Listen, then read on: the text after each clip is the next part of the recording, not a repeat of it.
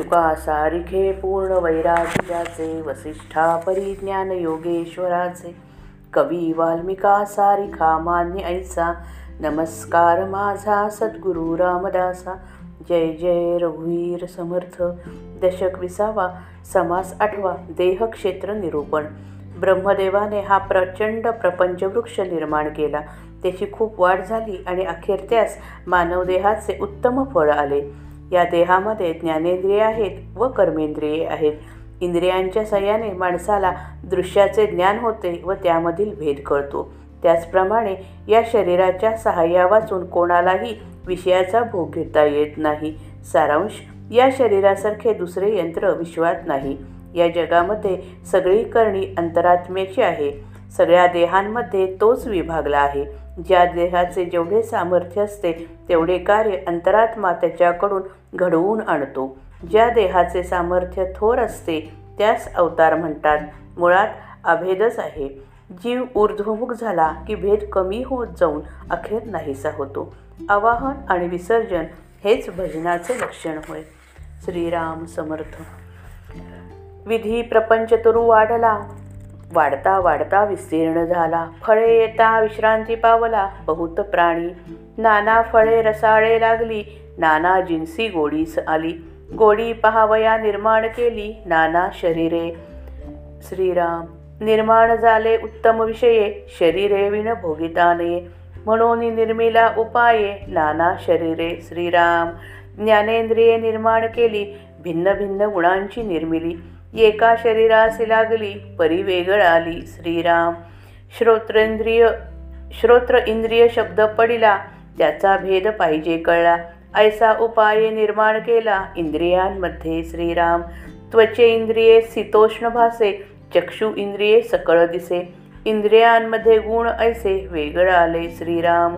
जिव्हेमध्ये रस साखणे घ्राणामध्ये परिमळ घेणे. इंद्रियांमध्ये वेगळ्याल्या गुणे भेद केले श्रीराम. वायोपंचकी अंतःकरण पंचक मिसळोनी फिरे निशंक.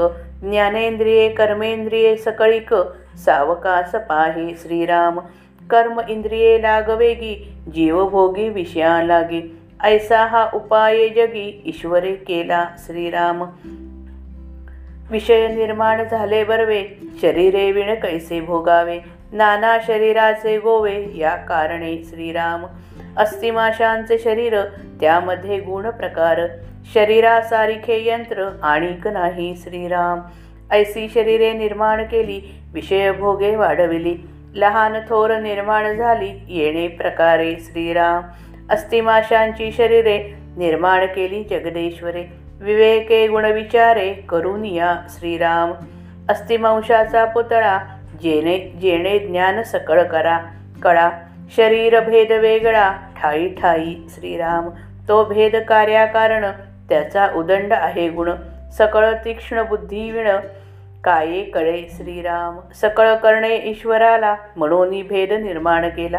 ऊर्ध्वमुख होता भेदाला ठाव कैचा श्रीराम.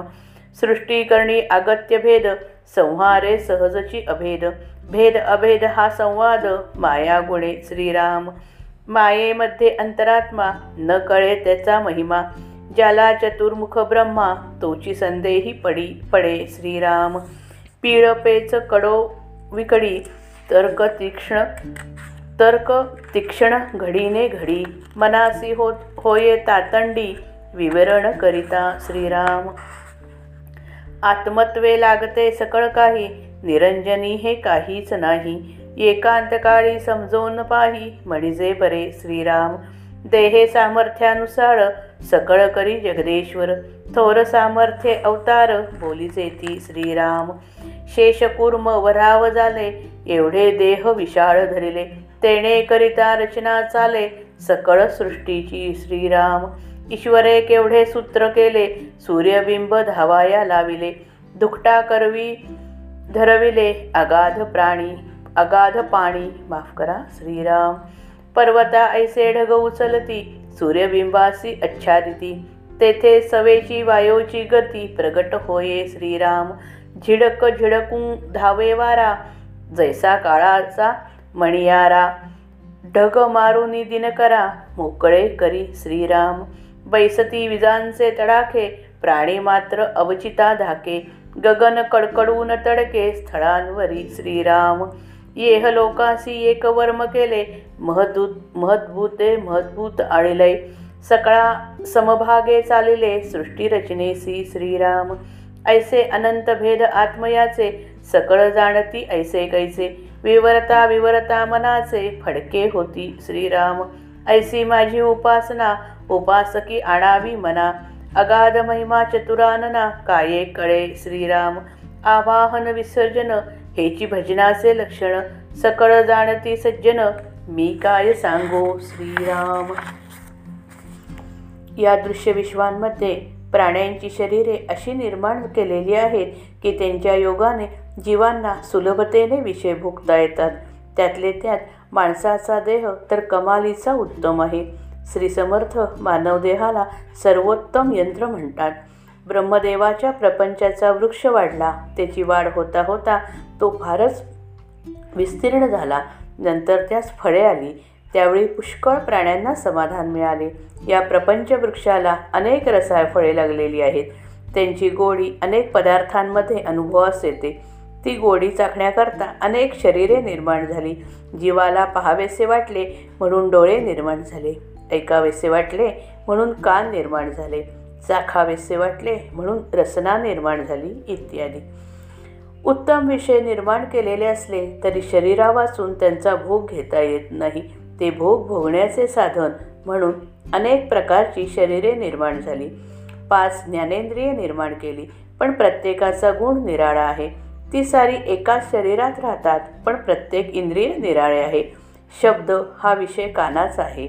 शब्दांचे भेद करण्याची योजना व्यवस्था कानाच्या ठिकाणी केलेली आहे.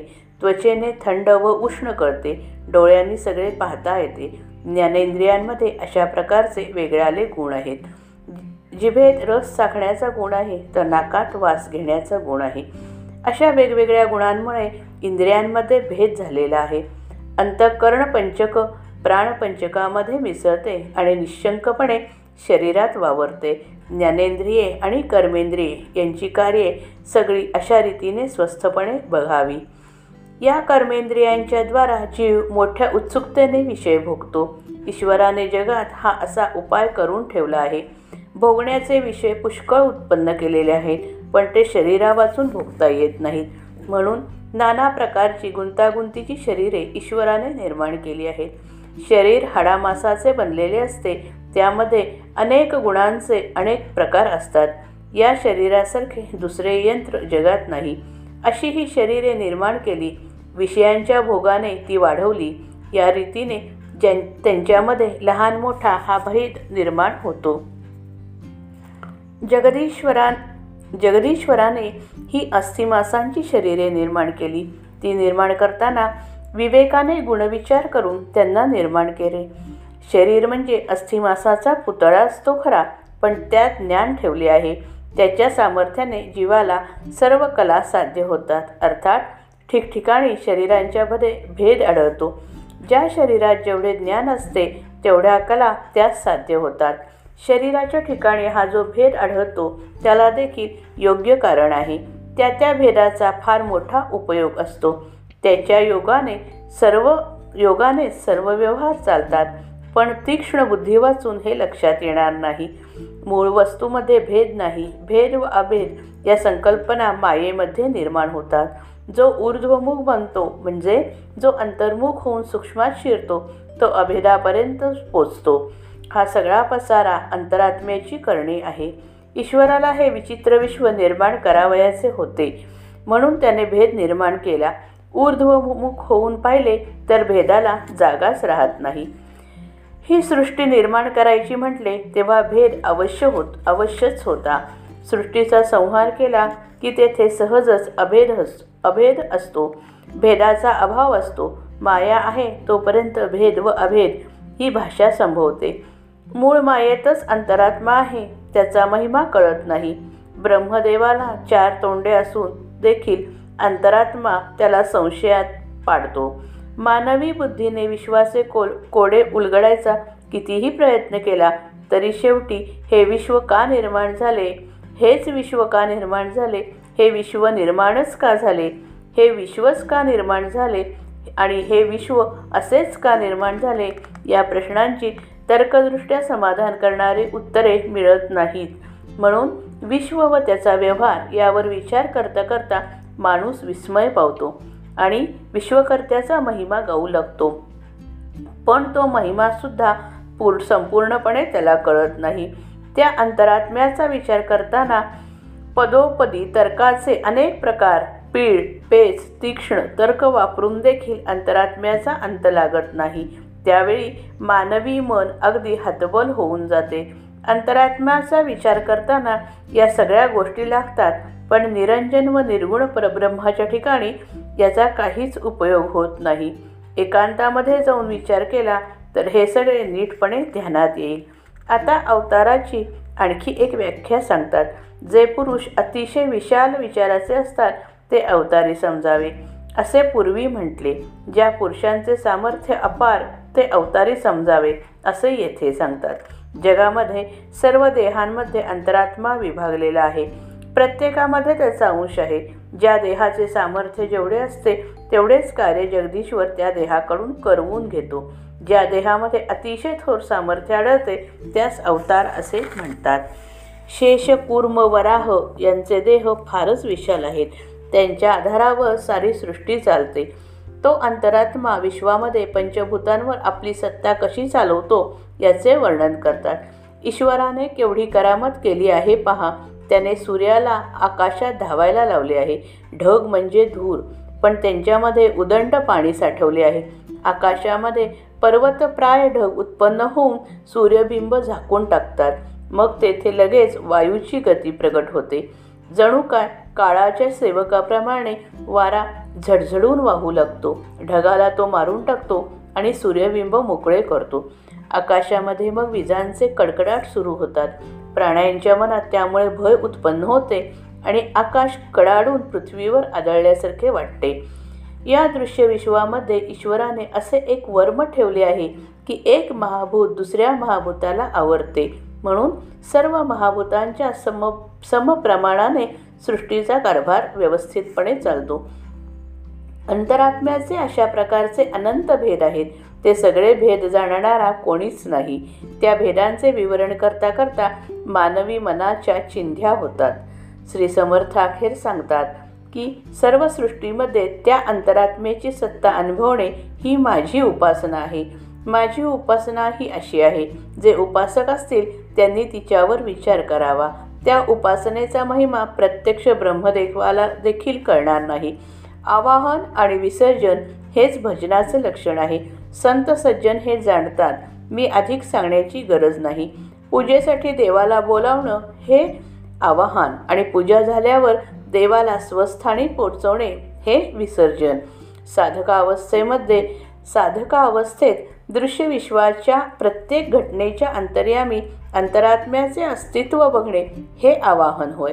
परंतु निरंजन परब्रह्म त्या अंतरात्म्याचे स्वस्थान आहे म्हणून दृश्य विश्वामध्ये सर्व ठिकाणी अंतरात्म्याचा महिमा पाहता आल्यानंतर तेथून निर्विकार निरंजन केवळ दृश्यरहित परमा दृश्यरहित परब्रह्मापर्यंत पोचणे हे अंतरात्म्याचे विसर्जन होय.